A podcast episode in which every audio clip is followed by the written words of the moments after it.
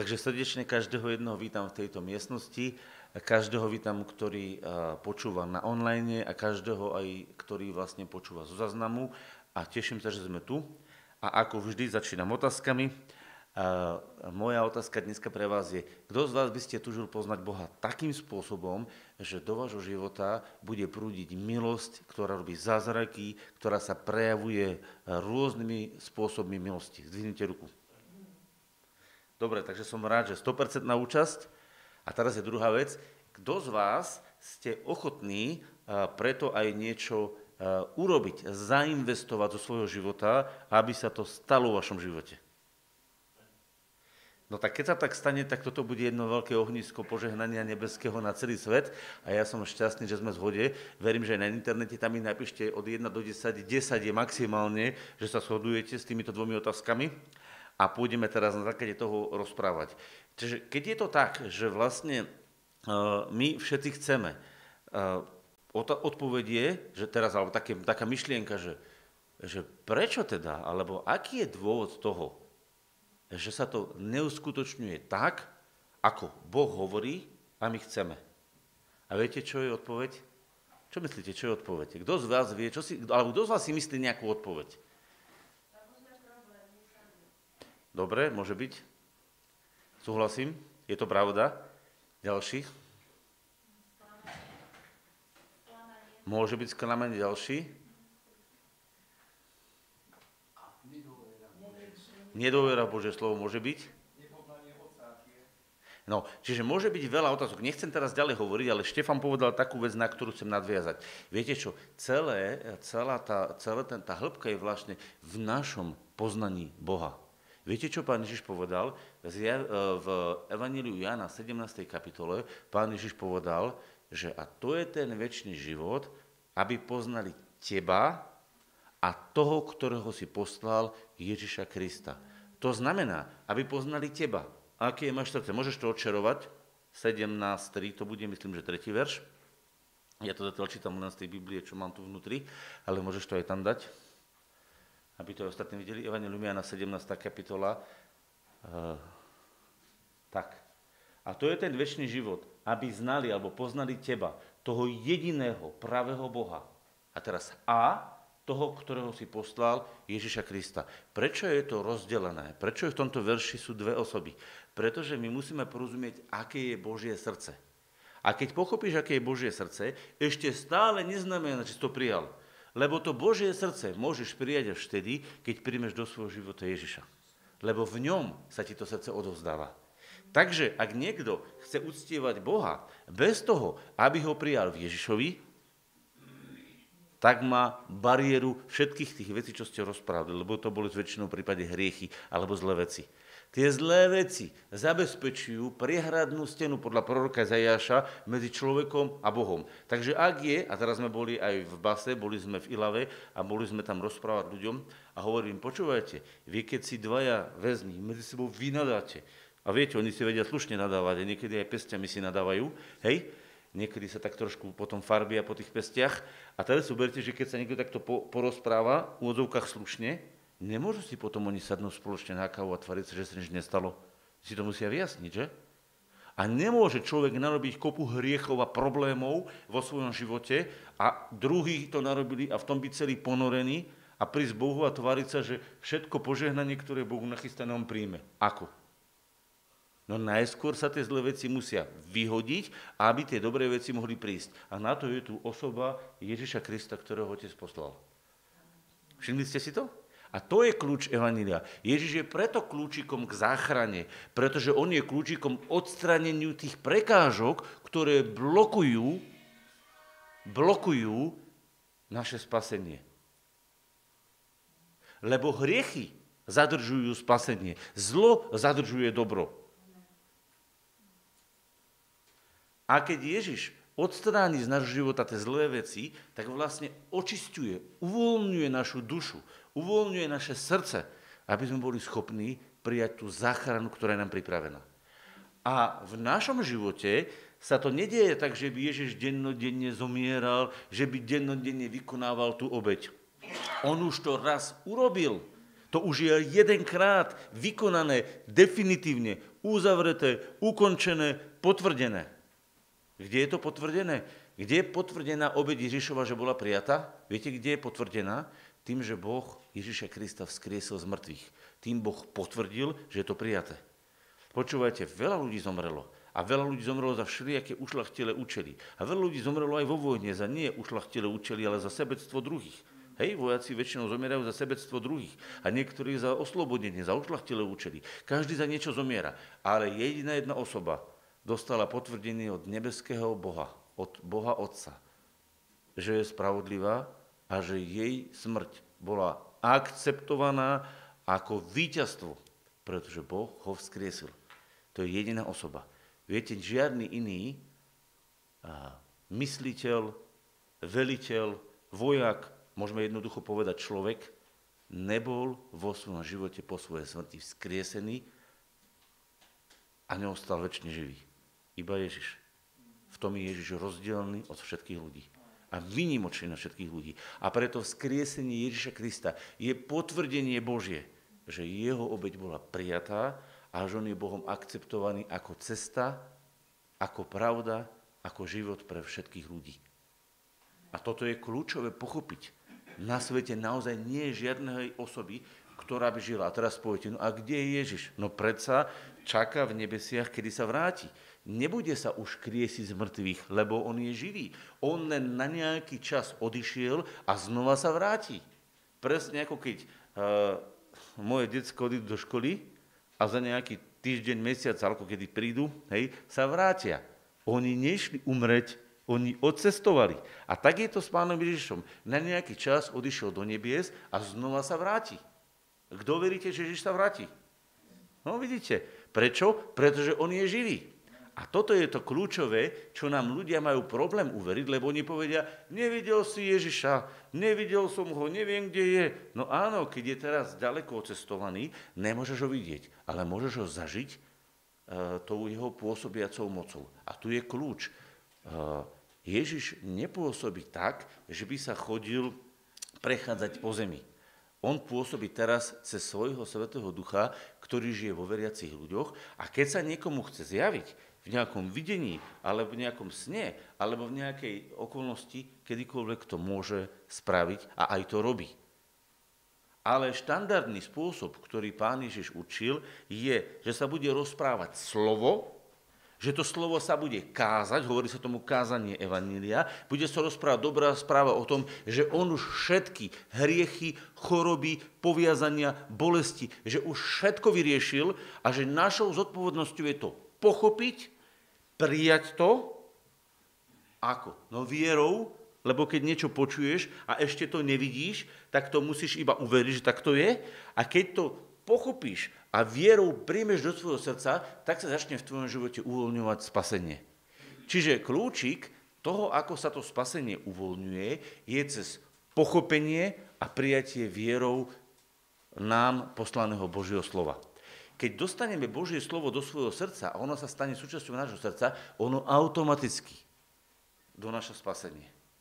Ale pokiaľ ho tam nedostaneme, pokiaľ to poznanie nie je pravé, pokiaľ to nie je skutočné poznanie Boha, no tak to nevyvoláva to, čo má. A teraz otvor e, list Janov, 4. kapitolu, a to veľmi rýchlo prebehnem, 4. kapitola, Čakajte, vytianem si toto moje perečko. List Janov, prvý list Janov, 4. kapitola. Ak dostaneme sa potom k tomu, čo chcem čítať. Prvý list Janov, 4. kapitola. Ja to naklikám možno skôršie ako Tomáš. 4. A budeme čítať 14. verš.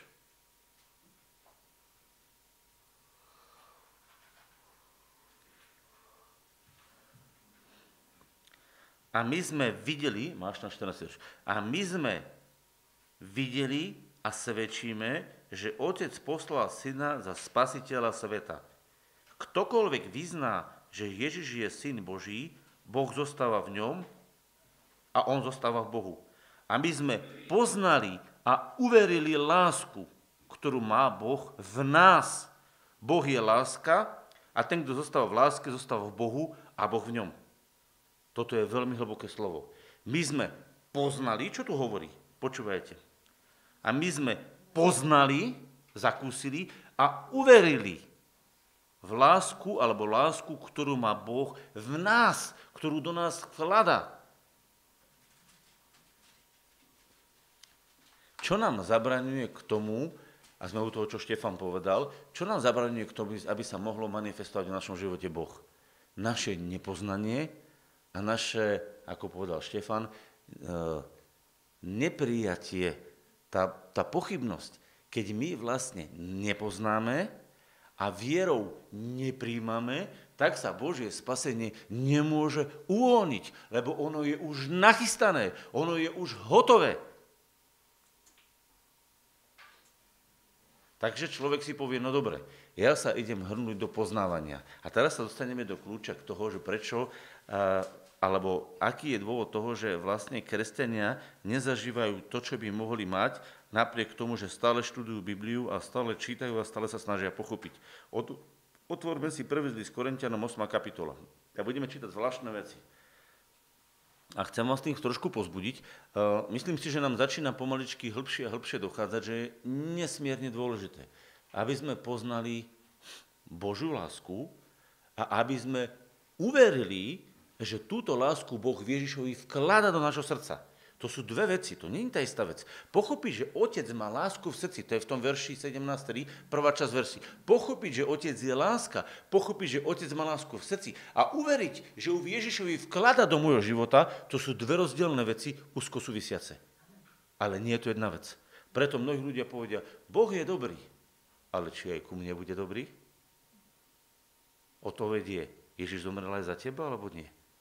Zomrel aj za teba? Áno, tak potom aj pre teba to platí. Za koho Ježiš zomrel, do toho to má byť vložené. A tu je problém v nepoznaní a v neuverení.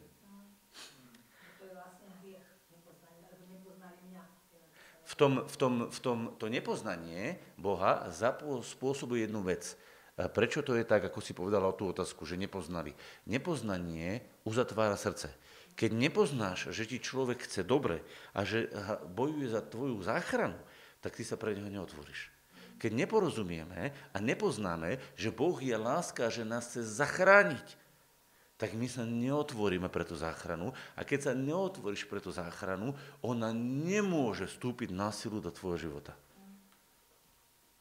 Takže nepoznanie spôsobuje uzavretie a uzavretie spôsobuje, že Boh nevstupuje.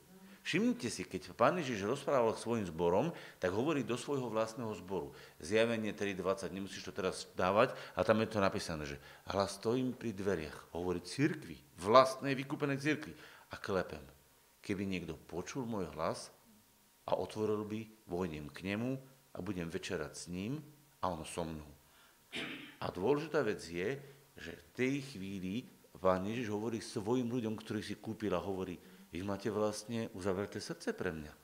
On to nehovoril neveriacim. Zjavenie Jana 3.20 hovorí cirkvi. Halo, on hovorí cirkvi. A hovorí, že cirkvi sú ľudia, ktorí majú pre Ježiša uzatvorené srdce. To je to, čo si dneska dostala ty, keď si tu ležala pred pánom na kolenách. A to je to. Cirkvi môžu byť ľudia, ktorí majú pre svoje nepoznanie uzatvorené srdca pred Bohom. A tým pádom sa spasenie nemôže uvoľňovať. Môže tak byť? Čítame v histórii písma, že môže. A keď sa to už dialo raz e, v čase, keď pán Ježiš hovoril zjavenie Jana, tak to je zároveň aj posledná církev, o ktorej je písané, a to je aj taký obraz na církev posledných časov. Že poslednej, e, círky posledných časov bude veľa ľudí, ktorí budú mať e, veľa známostí, ale nie poznania Boha. A teraz, tak počkajte, ako ja rozpoznám, že ja mám známosť a, nemám, a, a nepoznám Boha. Lebo viete, niekto povie, Boh povie ti, Boh je láska. Ja ti poviem, Tonka, Boh je láska. Ty povieš, príjmam. A ako ja spoznám, či to je iba poznanie, alebo či to je stretnutie s Bohom. Chcete vedieť, ako to spoznáme? Kto to chce vedieť? A nie, všetci ste už teraz vyhli ruku. Ale dobre, ja vám teraz prečítam, čo hovorí Biblia o tom. Počúvajte. Začneme 8. kapitolu od 1. verša. A o tom, čo sa zabíja a obetuje modlám, vieme, že máme všetci známosť. Mali známosť? Mali. Známosť nadúva, ale láska vzdeláva. Ak niekto myslí, že niečo vie, ešte nepoznal ničoho, ako treba poznať. Ale ak niekto miluje Boha, ten je poznaný od Neho. A toto je kľúč. Týmto kľúčikom si teraz odomkneme to, čo sme teraz rozprávali, veľmi jednoducho. Počúvajte, ak vám niekto povie správu, ak vám niekto povie Božie slovo, ak vám, e, ku vám prehovorí Boh a Boh ku vám pristúpi a dotkne sa vás a vy to príjmete, tak vo vašom srdci vznikne láska k Bohu. Pretože my sme dneska čítali v, zjave, v tom liste Janovom a my milujeme Jeho, pretože On prvý miloval nás. To znamená, ak láska teba zasiahne, tak ťa trafí a čo sa v tvojom srdci narodí? Láska k Bohu. Ak ťa Božie zjavenie zasiahne, tak výsledok je taký, že si zamiluješ Boha, lebo si objavil jeho krásne srdce a Ježišova láska sprostreduje tú lásku do tvojho srdca a v tej chvíli sa narodí to, po čom Ježiš túžil. A teraz to prečítame z, e, z listu, e, z Evangelia Jana 17. kapitoly, posledný verš. Nájdi to Tomáš, ja to nebudem ani hľadať, a tam to prečítame. To je veľmi vážne, čo teraz hovorím, a potom si to tak rozdrobíme do praxe. Počúvajte, všimajte si čo Ježiš sa modlí a hovorí. Pozrite sa, po čom on túži. Toto máte inak mimochodom vyjadrenie tužby Ježišovho srdca. Lebo 17. kapitola Evangeliana je modlitba, ktorá sa narodila v Ježišovom srdci k nebeskému Otcovi. Čiže to je vlastne vyjadrenie jeho srdca. Ako keby to bol normálne otvorené prečítanie Ježišovho srdca. Súhlasíte? A čítajte. A oznámil som im tvoje meno. Sme tu oznámení v známosti, že? Poznanie, že? A oznámil som im tvoje meno a ešte im oznámim. A teraz prečo? Aby láska, ktorou si ma miloval, bola v nich a ja v nich. Takže, ak si toto teraz porozumel, tak keď ti Ježiš oznamuje, kto je otec, keď ti oznamuje, aký má on k tebe vzťah, tak to robí tak, že ťa to zasahuje a ty v tej chvíli, aby láska, ktorou si ma miloval, to je neobmedzená láska, agape, bola tebe, v tebe, v tebe, vo mne. A takto bol Ježiš v nás zjavený. A to je ten väčší že aby poznali teba a toho, ktorého si poslal. Dáva to zmysel? A tak keď prídeš a niečo pochopíš a ty vo svojom srdci dostaneš známosť, ktorá je rozumová, tak povieš, ja už to viem. Je, ale sú to zhromaždení tupci, že? Slepí tupci. Nič nechápu. Ja toto všetko musím chápať, nie sú takí tupí. Toto je známosť rozumová.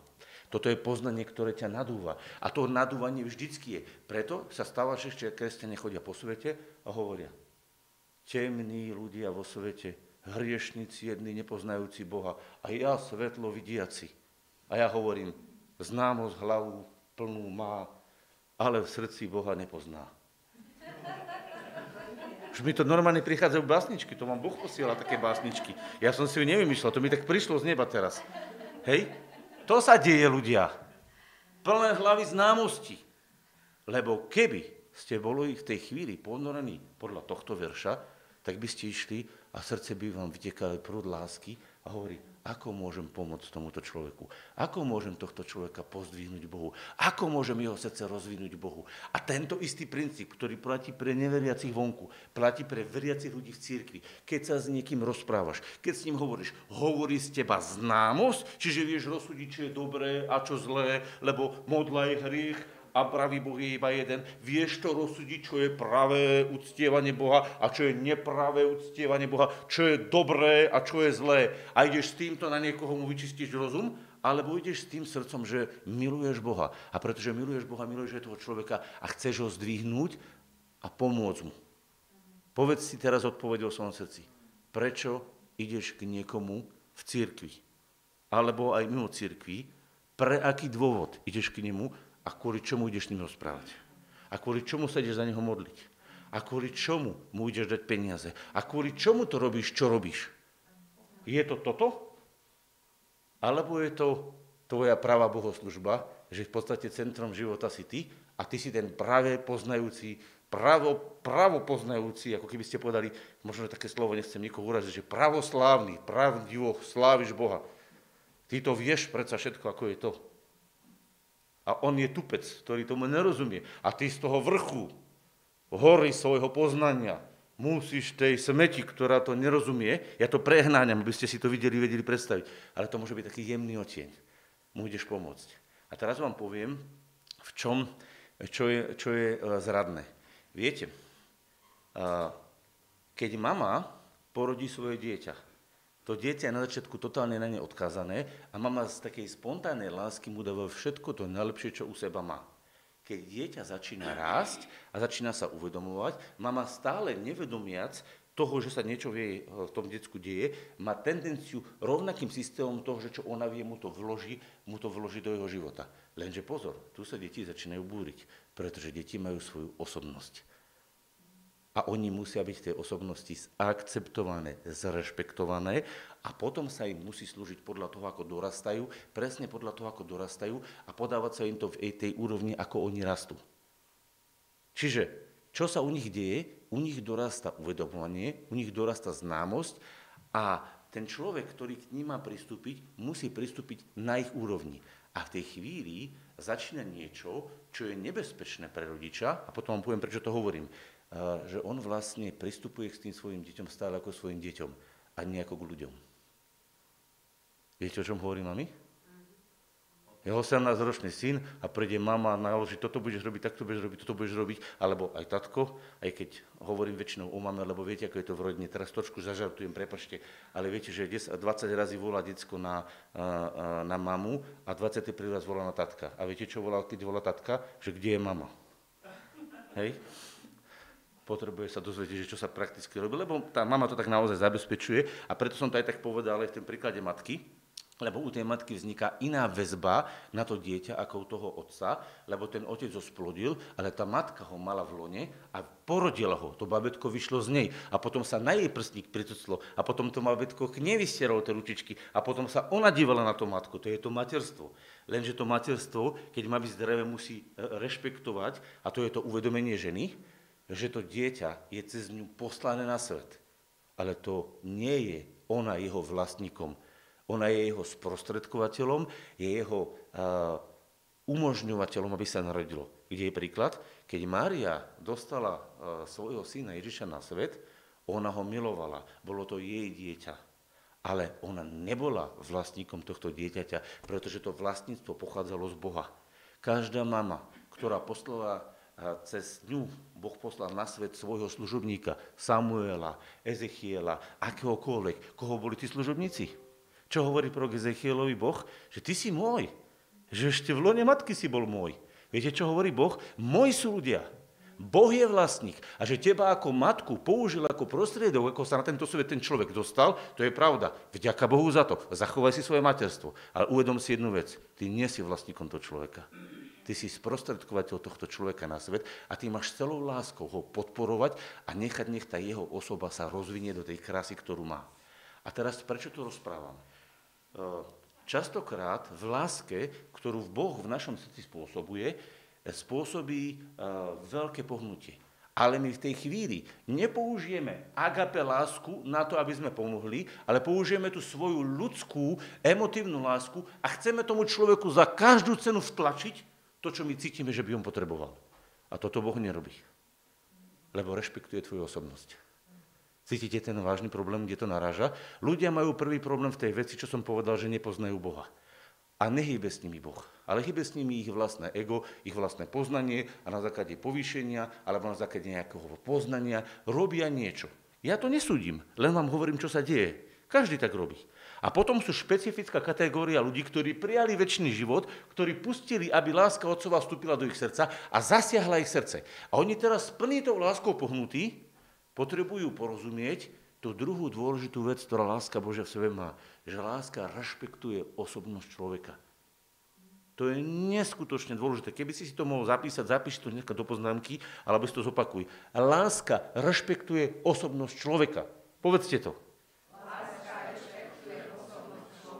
Takže ak si v Bohu, tak budeš môcť zjaviť, oznámiť Otcovo srdce tomu druhému človeku a ponúknuť mu Ježišovi riešenie, tak, aby si ho zainšpiroval, aby si ho pozbudil, aby on sám volal o spasenie.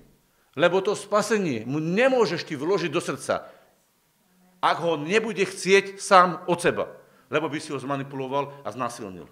A túto robia kresťania chybu, lebo sa správajú ako mami. Oni to nerobia v zlom úmysle. Robia sa ako mami a natlačujú každému svoje rady a svoje múdrosti a chcú, aby to robili tí druhí. A nerešpektujú osobnosť človeka. A tak to hrešia kresťania. A tak túto lásku, ktorú v srdci kde si majú, šlapu svojou nepremenenou myslou. A preto sme minule rozprávali, že a premente sa obnovením svojej mysle. Ak túto lásku chceš mať aj v praxi prenesenú do života, tak musíš dostať porozumenie. A znova sme u toho porozumenie, ako to Boh chce do toho života doniesť. A to je, že rešpektuje osobnosť človeka, berie ho ako dôležitého a s ním sa rozpráva ako s rovnocenným partnerom. Ale to počkajte, ako Boh rozpráva ako s rovnocenným partnerom? Áno, Predstavte si, že Ježiš sa stal človekom, aby nám na úrovni človeka odovzdal spasenie. Viete, Boh by sa mohol rozprávať s nami teraz aj takto. Od východu na západ by sa zjavilo zjavenie, by boli všetci videli Boha a teraz by ho povedal, a je to takto. Zahrmel by oblak, ako keď bolo zaprieš s Pána zatriaslo by sa a čo by sklopli hlavu, amen. Ale nikto by to neprijal podstate by posluchli, lebo to je autorita, ktorú Boh má. Ale Boh nechce touto autoritou získať srdce. Všimnite si, Boh nezískava srdce násilím, ale láskou. Pokánie človek robí na základe lásky, nie na základe násilia a útlaku. Satan pracuje na základe násilia a útlaku. Či chceš, či nechceš, budeš piť. Či chceš, či nechceš, budeš nadávať. Či chceš, či nechceš, budeš smilniť. Chceš, či nechceš, budeš hrešiť. To je otroctvo hriechu. A je, to je služba hriechu. A potom oproti tejto službe hriechu je postavená služba lásky, kedy ťa láska viaže, aby si sa dobrovoľne rozhodol, že už nebudeš robiť zle, ale budeš robiť dobre. Že už dobrovoľne, cítite to slovko? Dobrovoľne môj ľud bude dobrovoľný v deň môjho vojenského hnevu, hovorí Žalm 110. Môj ľud bude dobrovoľný. Počuješ to teraz srdci? Ako sa s tebou rozpráva Ježiš? Keď tebe prišiel, bolo to slovo silné? Bolo. Bolo to slovo plné lásky? Bolo. Bolo to slovo, ktoré ti chcelo pomôcť? Bolo. A bolo to slovo, ktoré ti dalo na výber? Vždycky ti dalo na výber? Keď si dneska povedal, že nám pán že hovorí, že, že kto chce otvoriť sa, bolo tam výber? Vždy? A kto chce, môže, že? A dneska je to výber. Cítite, ako Boh rešpektuje osobnosť človeka? Pretože Boh nechce poslušnosť, pretože musíme poslúchať. Boh chce našu poslušnosť vypôsobenú na základe, aby láska, ktorou si ma miloval, bola v nich. A ja v nich. To je kľúč. A teraz si posuď, koľkokrát chceš do života svojich detí svojich detí, alebo svojich rodičov, alebo svojho muža, alebo ženy. Donies svoje podľa teba dobré veci. Ako to robíš? Nútiš ho k niečomu? Presviečaš ho? Utlačaš ho? Vališ na neho argumenty? Alebo sa v tebe hýbe láska, ktorá rešpektuje jeho osobnosť a postavíš sa na jeho stranu a na základe jeho strany hľadáš, ako mu môžeš pomôcť cez to Božie zjavenie. Čo robíš? Ako to robíš? Podľa toho si buď Boží služobník, urobíš to, ako to urobil Ježiš, alebo si samozvolený služobník s poznaním Boha. Ale v akej miere poznáš Boha, ja neviem teraz posúdiť. Ale keby to poznanie bolo skutočne také, ako má byť, tak by si bol hlboko pohnutý láskou a cítil by si s tým človekom tak, ako cítil Boh s riešnikmi. Čo sa dneska učí? Kázateľ musí byť jasný, ostrý a naložiť im to, že ten hriechy sú vážne a naložiť im to a dať im ten súd. Že som také kazanie nejak veľmi nepočul z Ježiša. Že hovoril o veciach vážnych a hovoril o veciach súdu, áno ale jeho posolstvo, jeho gro práce bolo uzdravovať nemocných, kriesiť mŕtvych, sítiť hladných, zasahovať ich lásku a potom im ukazovať, že môžu. A počúvajte, keď prišla tá hriešnica za pánom Ježišom a vedela, že je totálne hriešna, dokonca aj ten Šimon, čo tam sedel, hovorí, no to už je, to je riadny prorok, to je taký za ním, prostitútka za ním príde a on nič, on normálne asi vlasy, umývať nohy, slzy tu na jeho nohách a si hovorí, no toto je len prorok. A ten hovorí, Šimone, Šimone, počkaj, mám ti niečo povedať. A viete, čo urobil? Šimonovi to vysvetlil na inteligentnej úrovni jeho, ale tiež žene sa otočilo a hovorí, odpustené sú ti tvoje mnohé hriechy, pretože si mnoho milovala. Viete, čo on videl v jej srdci? On tam čítal tú lásku. On tam hľadal to, že to srdce chcelo lásku, chcelo byť milované a, a na toto Ježiš nadvezoval. A keď prišla prvá žena, ktorá prišla do kuhrobu, viete, ktorá to bola žena? No povedz, Janko, biblista. A prečo tam? Čo je tam o nej napísané? Z ktorej bol vyhnal? Čože? To bola normálne siedmimi brutálne silnými, veľkými, museli Ježiš nevyhnať, démonmi žena. A táto ho tak milovala a táto išla prvá za ním? To nebola žena ušlachtilého postavenia a, a života. Lebo ak vo vás riadi, predtým ako poznáte Ježiša, sedem démonov a riadi vo vás, tak chcete im povedať, že ten život bude vysporiadaný. Toto chcem vidieť tak démoni sú poslaní, aby náš život zničili. To bola zrujnovaná osoba, ktorú Ježiš svojou láskou a svojim citom nielenže vyslobodil z démonov, ale dali jej hodnotu a dôstojnosť. A táto pre lásku, ktorou sa on joj dotkol, ktoré jej on spôsobil, bola pohnutá a hľadala Ježiša medzi prvými. Cítite, čo sa to deje? Ako to ten Ježiš, ako náš pán slúži? Takže k tebe prišiel lásku a zasiahol ťa láskou a ukázal ti, že tvoje hriechy ťa zabijú, ale že on ťa nechce zabiť, že ťa chce zachrániť. A vtedy si povedal, pane, odpust mi tam moje hriechy, zbav ma tých mojich hriechov, zbav ma toho zlého a vytvor v mojom srdci niečo krásne, dobré. A vtedy si mu prvý raz dobrovoľne vydal svoje srdce a on tam vstúpil a začal tam kráľovať. A tak, ako si Ježiša prijal, tak v ňom choď. Ako si začal, tak v ňom pokračuj. A vtedy budeš presne tým istým skutočným poznaním Boha.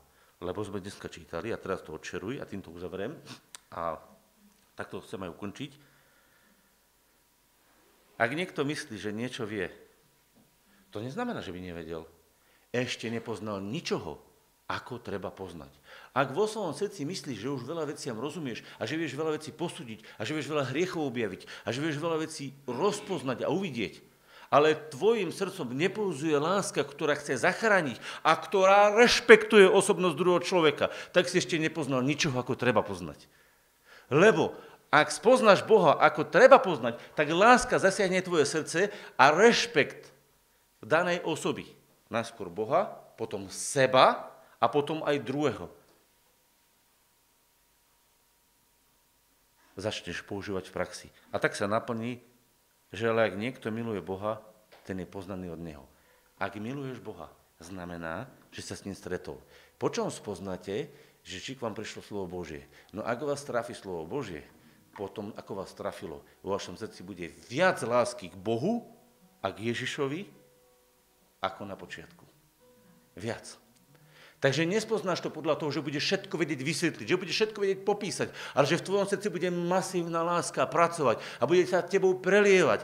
A táto láska bude pôsobiť hodnotu smerom k Bohu, hodnotu smerom k Ježišovi, hodnotu smerom k sebe a hodnotu smerom k druhému. A v tej chvíli, v tejto hodnote a v tejto láske pristúpiš človekovi úplnou pokorou na úrovni toho človeka a povieš mu, mám pre teba cestu spasenia. Jeňo, Ježiš, môžem ti pomôcť, stojíš o to? A on povie, áno, stojím. A v tej chvíli pomôžeš. Alebo povie, vieš čo, nemôžem teraz, potrebujem čas. Povieš, nech sa ti páči, máš ho, čakám. Ale ak v tej chvíli nevieš čakať, tak už v tej chvíli vidť, že v tej chvíli ťa prebíja tvoja vlastná horlivosť pre Boha, ale nie Boží duch. Lebo Boží duch s tebou čakal presne toľko, koľko bolo treba. Boží duch je výnimočný v tom, že reže jablčka vtedy, keď sú zrelé.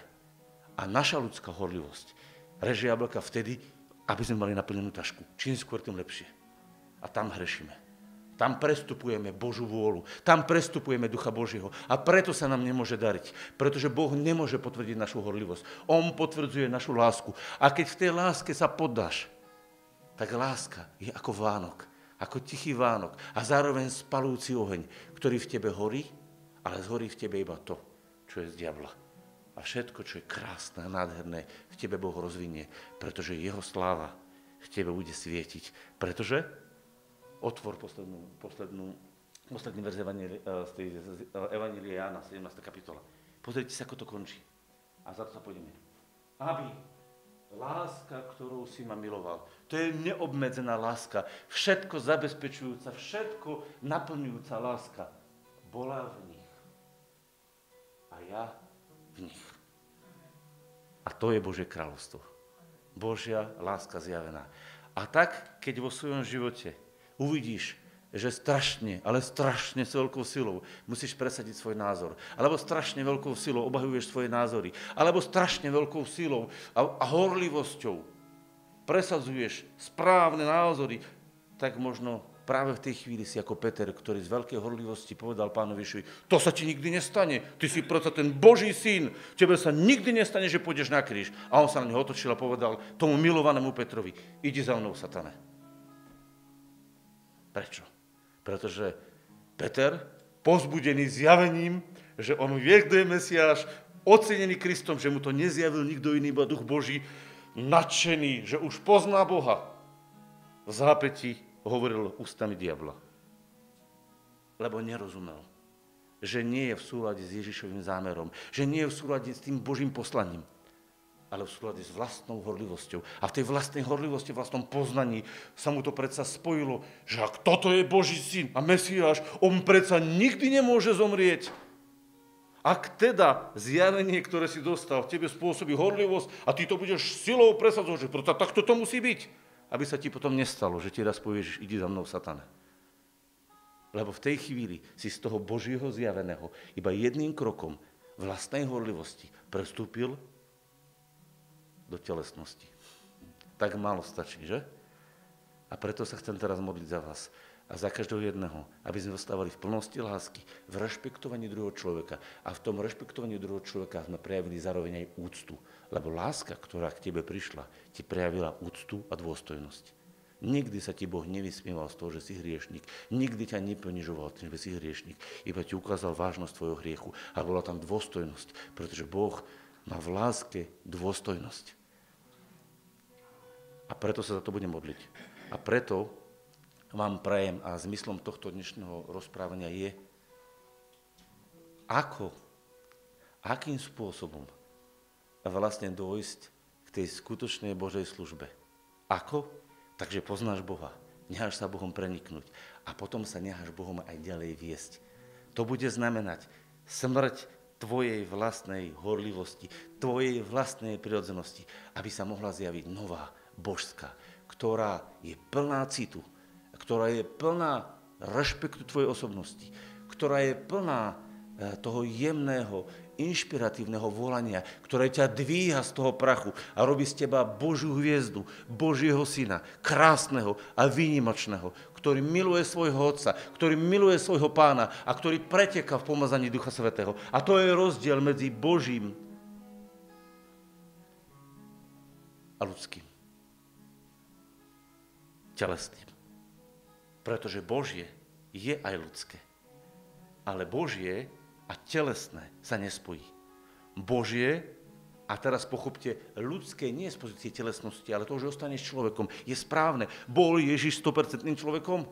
Bol Ježiš ľudský? Áno, bol 100% ľudský, ale nebol telesný. Lebo v jeho srdci nevládol hriech ani jeho vlastná horlivosť ale Božie vanutie tejto krásy. A k tomu vás teraz pozývam. Môžu zavrieť. Poďme sa postaviť.